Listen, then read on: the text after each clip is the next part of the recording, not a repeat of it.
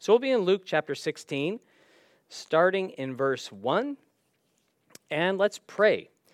Lord, thank you for your word, that it is powerful, that it does impact our lives, and, and that it, it will be fruitful when it falls on a heart that is prepared.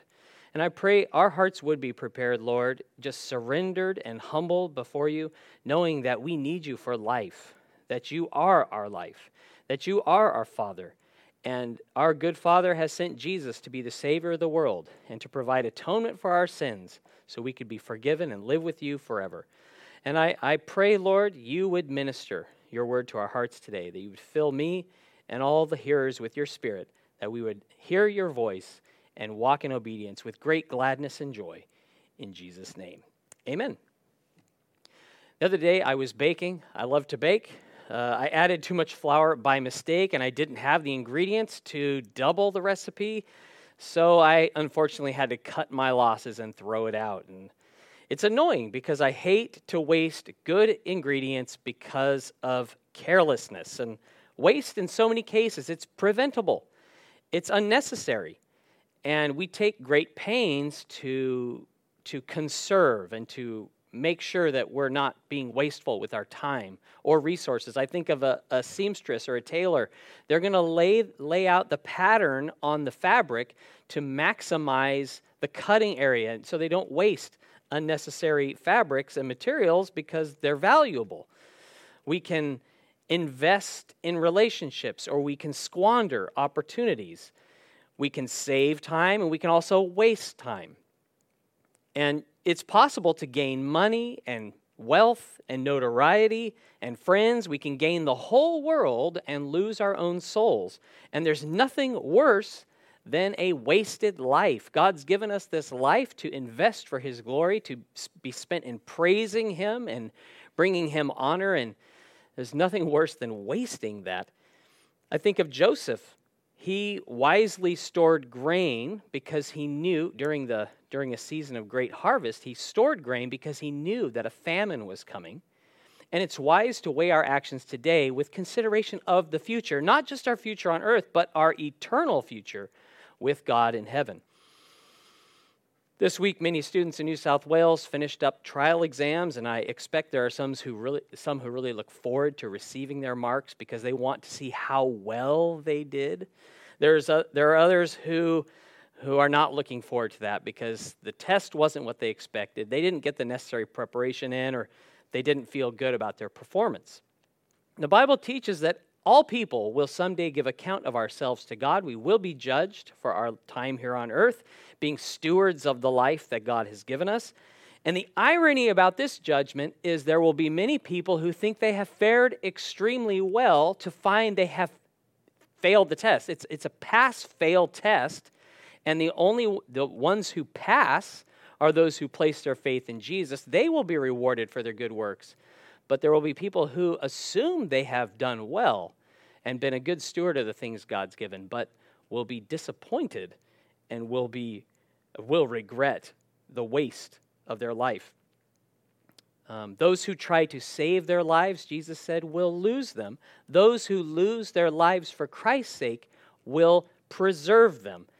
And it's never a waste to live your life for God, to give ourselves completely to Him, because He is the true, He, he and His kingdom, those are the true riches that we get through the gospel.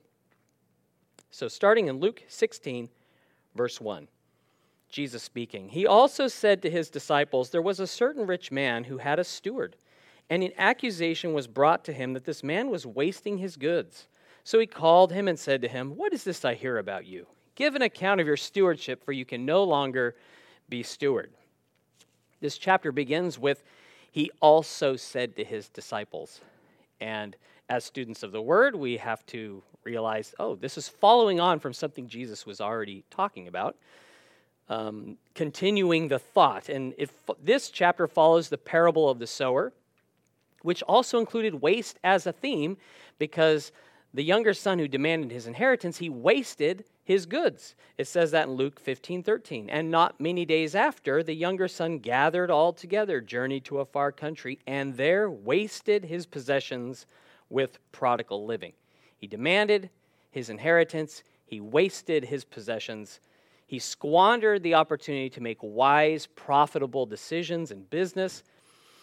And in this parable, the unjust steward, we see a similar thing. This uh, rich man had a steward who was responsible to manage his household and his goods. He, he managed his estate. He didn't own the land, but he was responsible to get the most out of it, to make uh, wise investments, to get the land suitable for farming or trading, to use the wool in a profitable enterprise, make sure the food was prepared daily for his master and his household. Like a CEO of a corporation, he manages, managed the day to day affairs of the business in the best interest of the organization. So he, his job was to keep the, the family or the household profitable and sustainable. Word came to the, the rich man that this steward was wasting his wealth.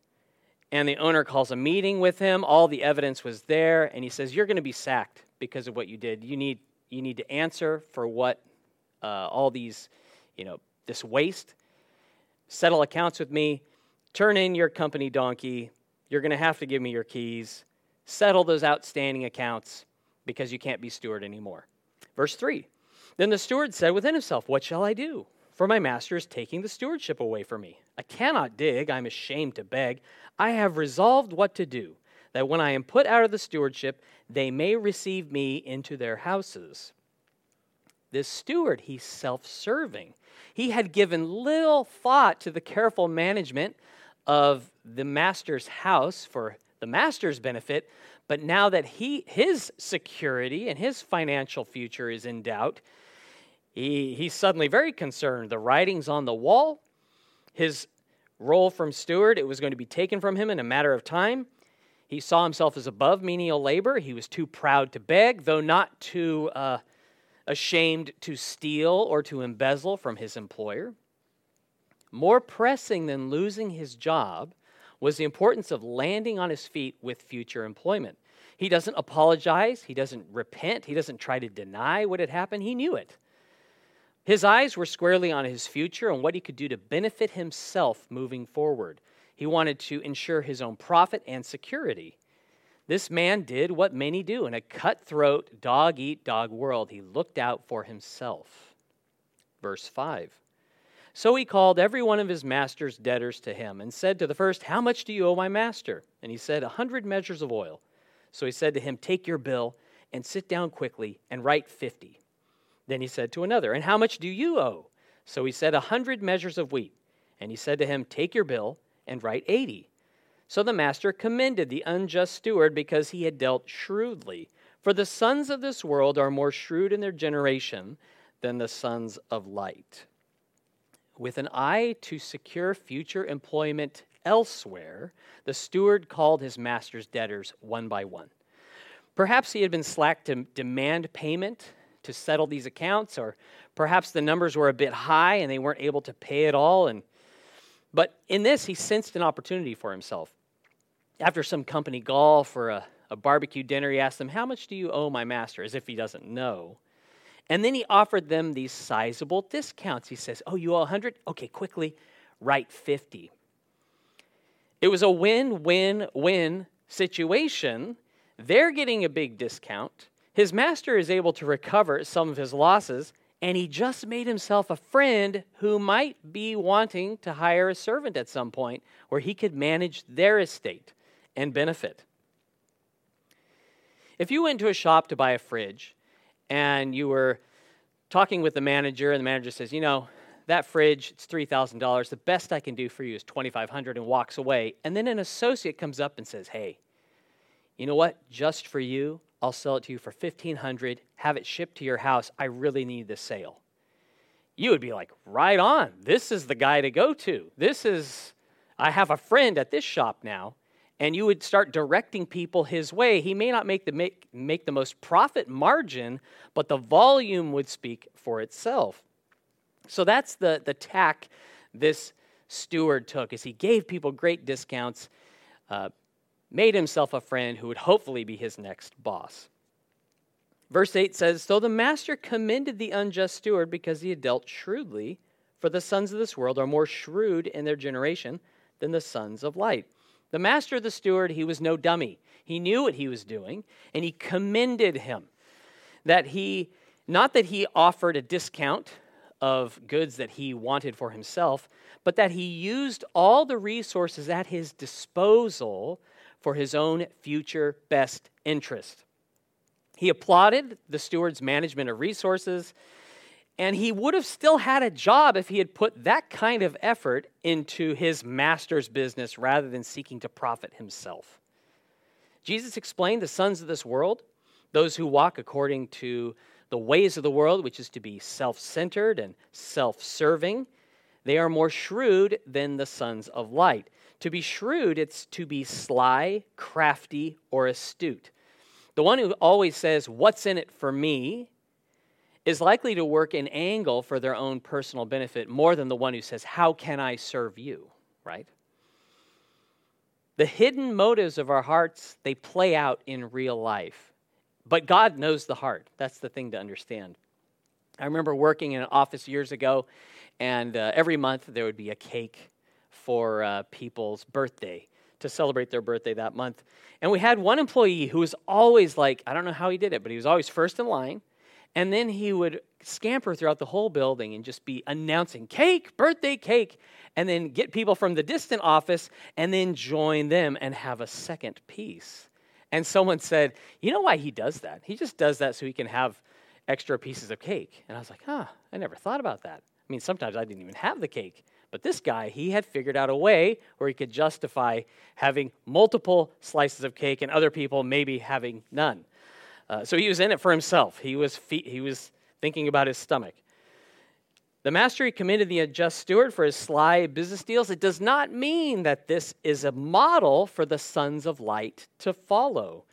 Jesus said this in Matthew 10 16 Behold, I send you out as sheep in the midst of wolves. Therefore, be wise as serpents and harmless as doves.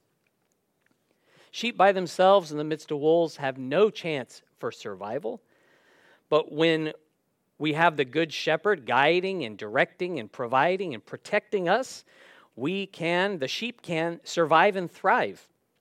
This Greek word that conducts, it talks about the conduct of the wisdom of the children of the world. That's the same word that's used for uh, in the in the previous passage, where it says they're more shrewd, um, that he was wise in what he did.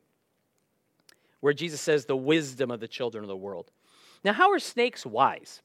Think about them. They don't they don't bark or bleat to announce their presence without feet or legs, are able to quietly slide and glide upon the ground. They can go into holes, they can swim in water. They make their ways into homes and paddocks, and they can survive in extreme conditions. You can go out to the desert, and there can be a snake surviving there.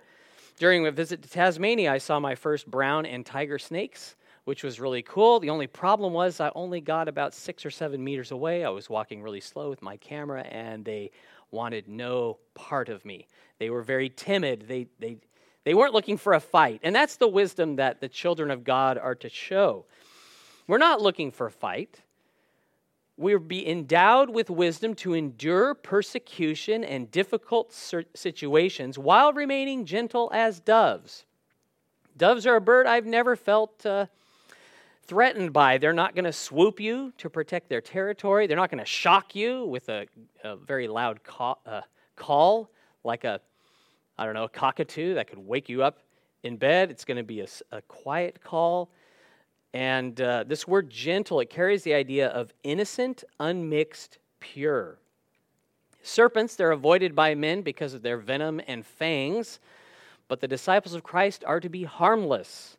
In the Song of Psalms, the beloved refers to his uh, wife as his fair one, his, his dove he finds lovely, just his pure, uh, clean wife.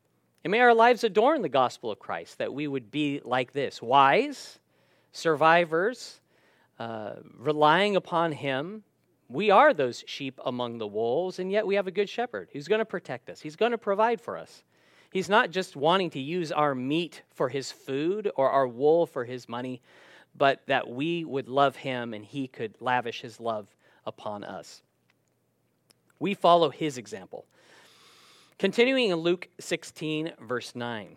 And I say to you, make friends for yourselves by unrighteous mammon, that when you fail, they may receive you into an everlasting home.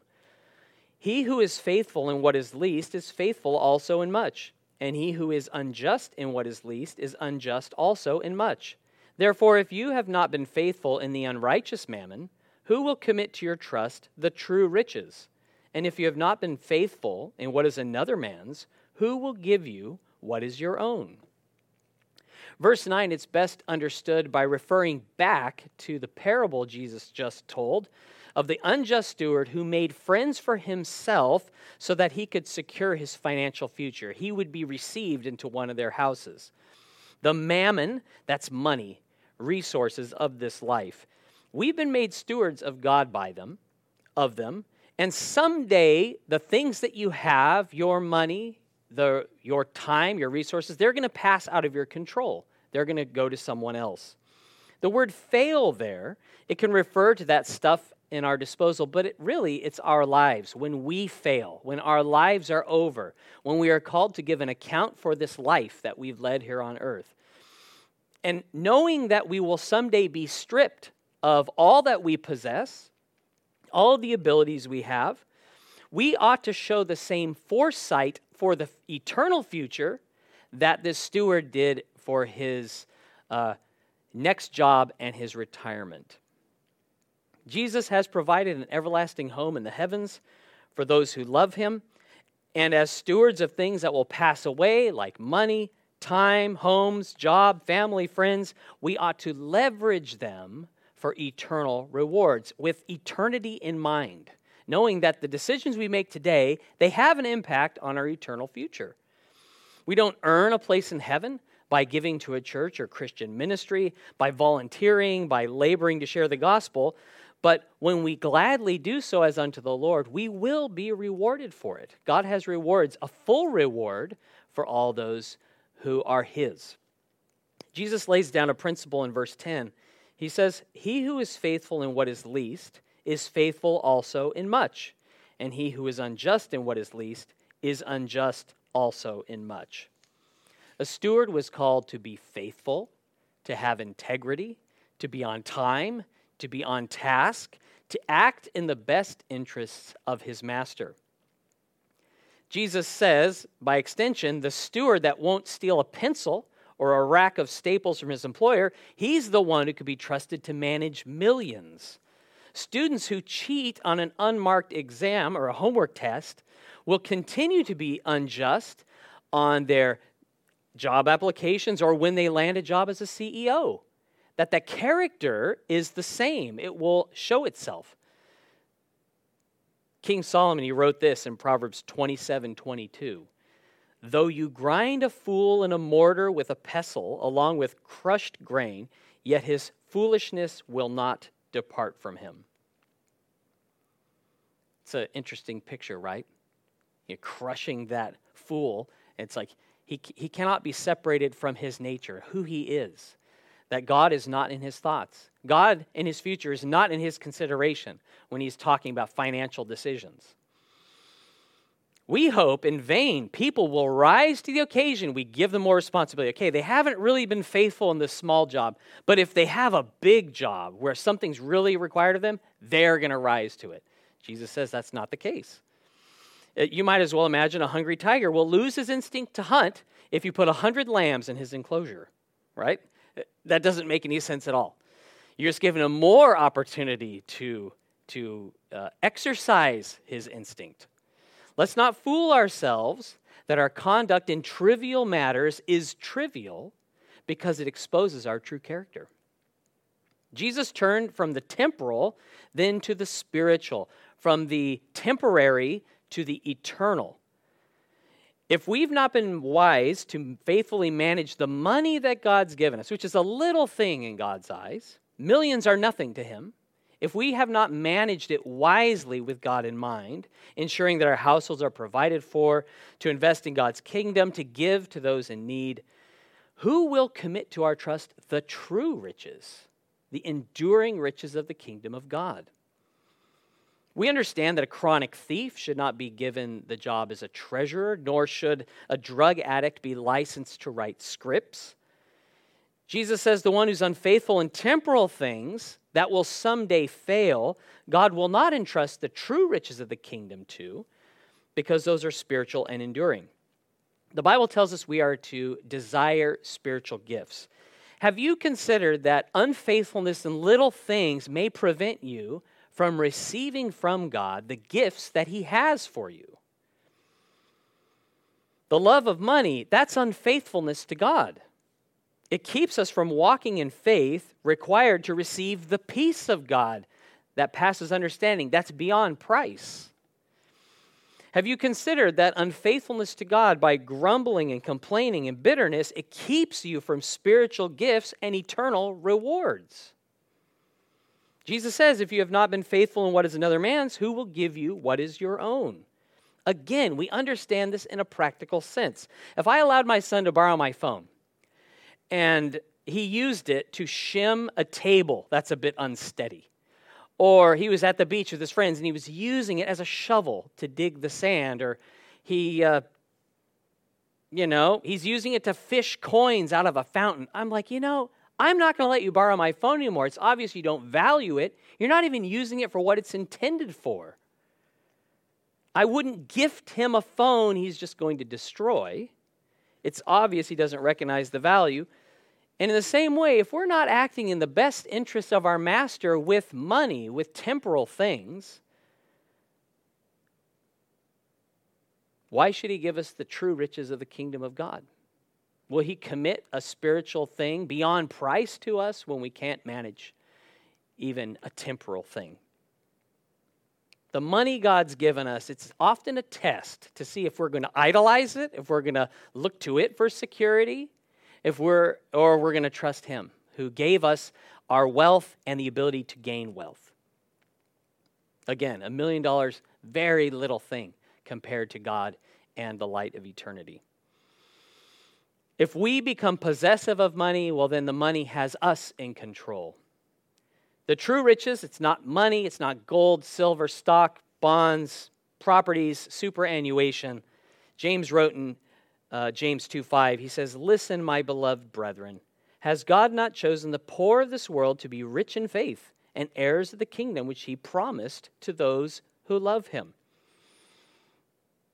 You can be rich in net worth but we are called to be rich in faith, and that's trusting God with our wealth, that we would give ourselves to Him and be content with what He's given. Continuing on in Luke 16 13. No servant can serve two masters, for either he will hate the one and love the other, or else he will be loyal to the one and despise the other. You cannot serve God and mammon. The Greek word for servant, it's a household servant who would live 24 7 under the roof of his master. And it implies it's done with affection and devotion, like he's choosing to be there. He's not forced to. No household servant could serve two masters. You couldn't have a master in Jerusalem and a master in Bethlehem and serve them breakfast at the same time. Now, I, lo- I know that we would love to be in multiple places at once, but we can't. We, all, we think we can serve two masters at once, but we can't. He says, No man can serve two masters. A servant needs to choose which master they love more and commit fully to him, to serve him, because to try to serve two is to only serve himself, like this unjust steward. Jesus says you cannot serve God and mammon. Everything we have is a gift from God, and our whole lives have been purchased, and therefore we're to honor him with the things that we have and not make money our idol.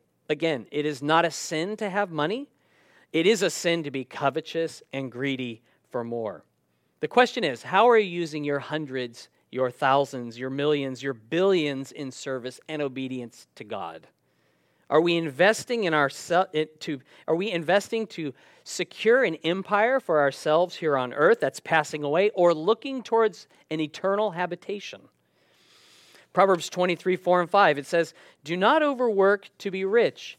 Because of your own understanding, cease. Will you set your eyes on that which is not? For riches certainly make themselves wings, they fly away like an eagle towards heaven. The younger son of the man, the prodigal son, he learned this when everything was lost. And as God's stewards, we're to use money to lay up for ourselves treasures in heaven that cannot be stolen or lost, for where our treasure is, there our heart will be also.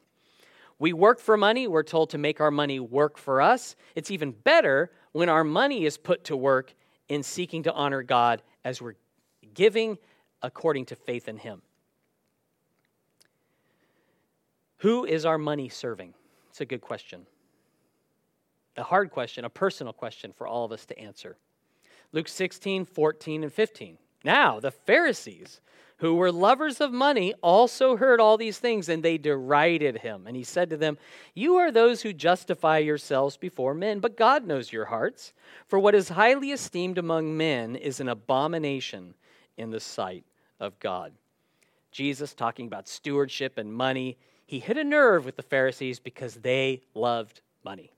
They viewed wealth as a sign of God's favor, like God rewarding them for their service unto him uh, neglecting the fact that there were many righteous people who did not have the kind of possessions and wealth they did.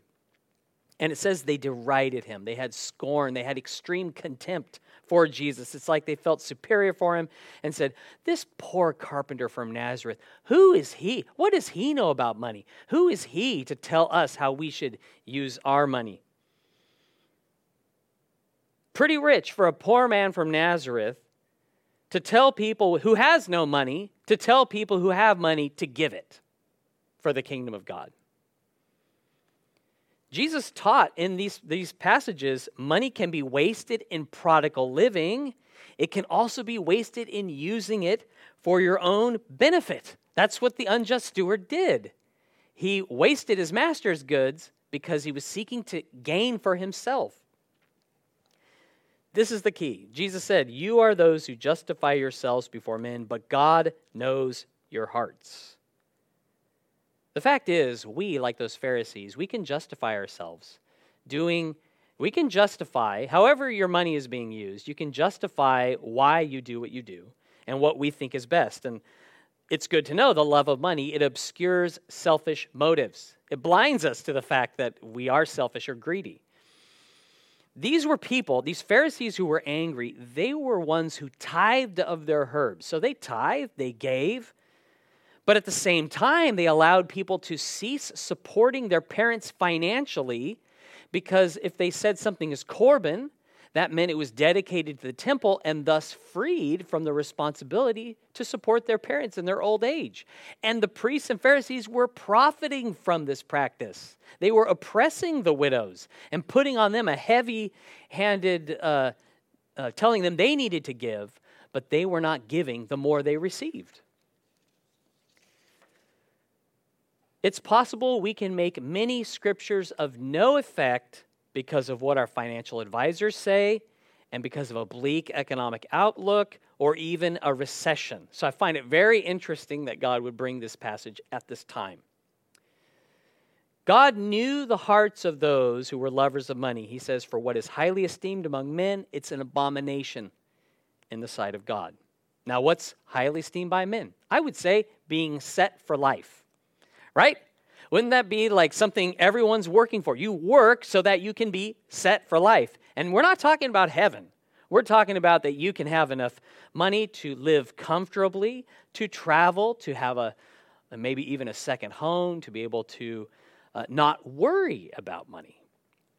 Living off interest, being free to do whatever you want. That is what people value and admire.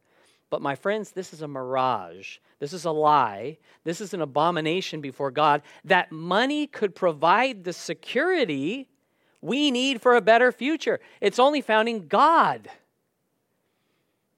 It doesn't matter if you have 20 properties or you have great wealth. The fact is, we're not to look to those things for to feel comfort and peace and security, which is passing away. God is enduring. He's the one who provides everything we need. It's an abomination to make things that God's given us an idol and neglect the investment in the eternal things, the kingdom of God. Because it profits a man nothing to gain the whole world and lose his own soul. From a heavenly vantage point, it's a waste for us to acquire more and more and give less. Again, money, not an abomination in itself, nor is owning a comfortable home or saving money or spending money. But this abomination, that's something detestable, that's something idolatrous, is when the things we highly esteem, they have our affections, and those things are not God. We're not looking to Him. We're looking for ourselves and our own benefit. When God has given us all things richly to enjoy. For an example of what men highly esteem, we can turn to Mark chapter 12, starting in verse 38. Jesus speaking, it says, Then he said to them in his teaching, Beware of the scribes who desire to go around in long robes, love greetings in the marketplaces, the best seats in the synagogues, and the best place at feasts, who devour widows' houses, and for a pretense make long prayers. These will receive greater condemnation. Jesus warned people of scribes, those doctors of the law, those lawyers. They enjoyed showing off their fine designer apparel they loved attention, loved recognition, wanted the best for themselves.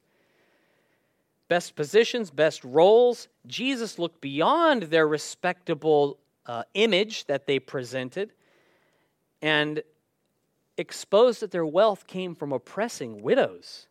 How they prayed long in public, but they didn't pray in private. That they were always working an angle to benefit themselves, like that unjust steward rather than his master, their master, which was God. For their greed and selfishness, they were condemned, and their hypocrisy only added to their judgment. Continuing on in Mark 12 41. Now Jesus sat opposite the treasury and saw how the people put money into the treasury. And many who were rich put in much. Then one poor widow came and threw in two mites, which make a quadrans. So he called his disciples to himself and said to them, Assuredly I say to you that this poor widow has put in more than all those who have given to the treasury, for they all put in out of their abundance. But she, out of her poverty, put in all that she had, her whole livelihood.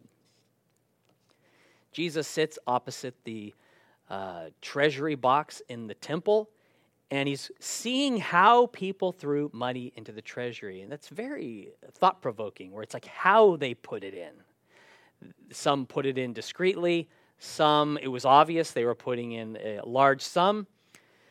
And people would come to Jerusalem with the intent to give. They would contribute according to the law and according to their free will, as God had prospered them. The observation is made that not everyone paid the same. There were some that gave little, and the rich gave much. This poor widow came, she threw in two mites, or lepton, which were the smallest Jewish coins made of bronze. The pair of these coins, it amounted to 164th of a day's wage. Not much. So you have the rich that are putting in a lot, and you have this, which is a tiny amount, very small. Then Jesus, he calls his disciples over and he says, That poor widow, she put in more than all those who have given. And by comparison, they must have been thinking, what do you mean? Uh, we saw how much they put in. Those rich people put in a ton of money, and she just put in two coins. Jesus says they all put in out of their abundance, but she, out of her poverty, put in all that she had, her whole livelihood. Now, we can easily be caught up in the idea in the amount that we give and think, oh, I need to give more to find favor with God. Well, this woman only put in 164th of a day's wage, very far from one tenth, and yet she gave the most because she entrusted her life to God who would supply all her needs. They saw someone giving in faith who believed God, and it's a great illustration for us commitment. She gave God all that she had. The scribes and Pharisees, if they had opened the box and they had just seen those two coins, they'd said, wow. They may have questioned her devotion or her commitment. I mean, oh, don't you love God giving this much? I mean, this is ridiculous. But Jesus looked through that. He saw her heart and he sees our heart and how we give. If we're giving joyfully, or if we're giving begrudgingly, if we're justifying ourselves why we give or don't or how much. The Lord knows your heart, and we're called to use the things of this life for His benefit, not our own. Will we entrust ourselves to Him? It's really about giving our all to God. So it goes beyond money. In closing, I would like to share 1 Peter 4 7 through 10. It's a good application for us. It says, "But at the end of all things, but the end of all things is at hand. Therefore be serious and watchful in your prayers. And above all things have fervent love for one another, for love will cover a multitude of sins. Be hospitable to one another without grumbling. As each one has received a gift, minister it to one another as good stewards of the manifold grace of God." Our stewardship of earthly things will one day come to an end. Therefore, we ought to pray, right? We, he's given us breath. We can use that breath to praise Him, to pray to Him. Pray that His will would be done on earth that is, is in heaven. And if that's your prayer, well, then you should be seeking to do God's will in your life, with your money, with your time, with your family, or apart from your family. We ought to be generous and loving others, just like this widow. She gave all to the Lord. We are to give our all in service to one another. He's like, You've received a gift from God, use that gift to minister to others as a good steward of the manifold grace of God, considering the needs of others as more important than yourself. There's no room for, but what about me there? because God, He is our good shepherd. He is our Father who's providing a place for us forever to be with Him. Verse 11, it explains to what end. If anyone speaks, it says, let him speak as the oracles of God. If anyone ministers, let him do it as with the ability which God supplies, that in all things God may be glorified through Jesus Christ to whom belong the glory and dominion forever and ever. Amen.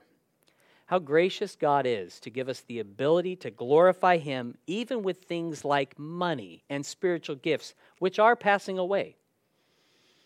May we not fall short of the full reward that God has for all who love Him. So let's give God our all. Let's seek to, to labor for His benefit with an eye on eternity, knowing that He is our true riches. Let's pray. Thank you, Lord, for the richness of the gospel and the richness of your grace. Lord, the manifold grace that you have shown us. So multifaceted, so necessary for life. Thank you that we have great security, all security and provision and protection in you. Lord, turn our hearts away from the love of money and greed and discontent and to put money to work for your kingdom to use the gifts you've given us to minister to others. Teach us how to do this, Lord, that we could walk by faith as this widow did, as Jesus did, who was not wealthy with things of this world, but so rich beyond measure with the true riches. Lord, I thank you that we are unworthy of you, and yet you have reached out to us with kindness and forgiveness and acceptance. We love you, Lord. And uh, may we make known the riches of the gospel and your goodness to all. In Jesus' name, amen. God bless. Have a great day.